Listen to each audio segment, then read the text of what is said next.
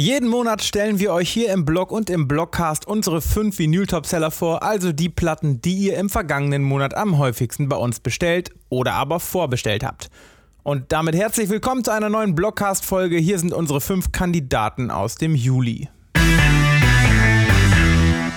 Los geht es mit Danger Dan und seinem neuen Album Das ist alles von der Kunstfreiheit gedeckt. Das Solo-Klavieralbum mit Gesang des deutschen Rappers erschien bereits im Mai, die LP war aber schon schnell wieder vergriffen.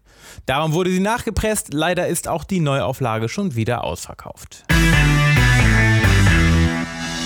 Nur ein Jahr nach ihrem letzten Nummer 1 Album Hell haben die Ärzte für den 24. September bereits ihr neues Album Dunkel angekündigt.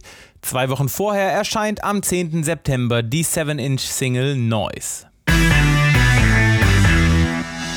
Ein neues Album gibt es im August auch von der neuseeländisch-kroatischen Sängerin und Songwriterin Lorde.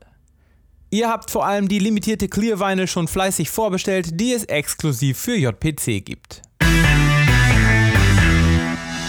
Sowohl in unseren CD als auch in den Vinyl-Topsellern im Juli mit dabei ein Deluxe Reissue von Marillions zweitem neuen Studioalbum Fugazi aus dem Jahr 1984. Die Neuauflage auf vier LPs umfasst einen neuen Stereomix von Andy Bradfield und Avril McIntosh, außerdem den Mitschnitt einer Live-Show aus dem Spectrum in Montreal, Kanada aus dem Jahr 1984. Last but not least in unserem Ranking mit dabei How Long Do You Think It's Gonna Last, das neue zweite Album von Bon Iver-Chef Justin Vernon und The National-Gitarrist Aaron Dessner alias Big Red Machine. Das Ganze gibt es Ende August als limitierte Lyric Book Edition mit Doppel-LP auf Opak Red Vinyl. Das waren sie auch schon, unsere fünf Vinyl-Topseller aus dem Monat Juli.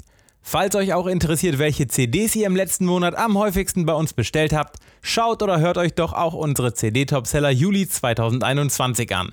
Den Link gibt es im Blog oder in den Show Notes. Schon nächste Woche geht es hier weiter und zwar mit einer spannenden Liste. Ich stelle euch 10 Comeback-Alben aus 2021 vor, mit denen schon fast keiner mehr gerechnet hat. Bis dahin abonniert uns gerne, wir hören uns.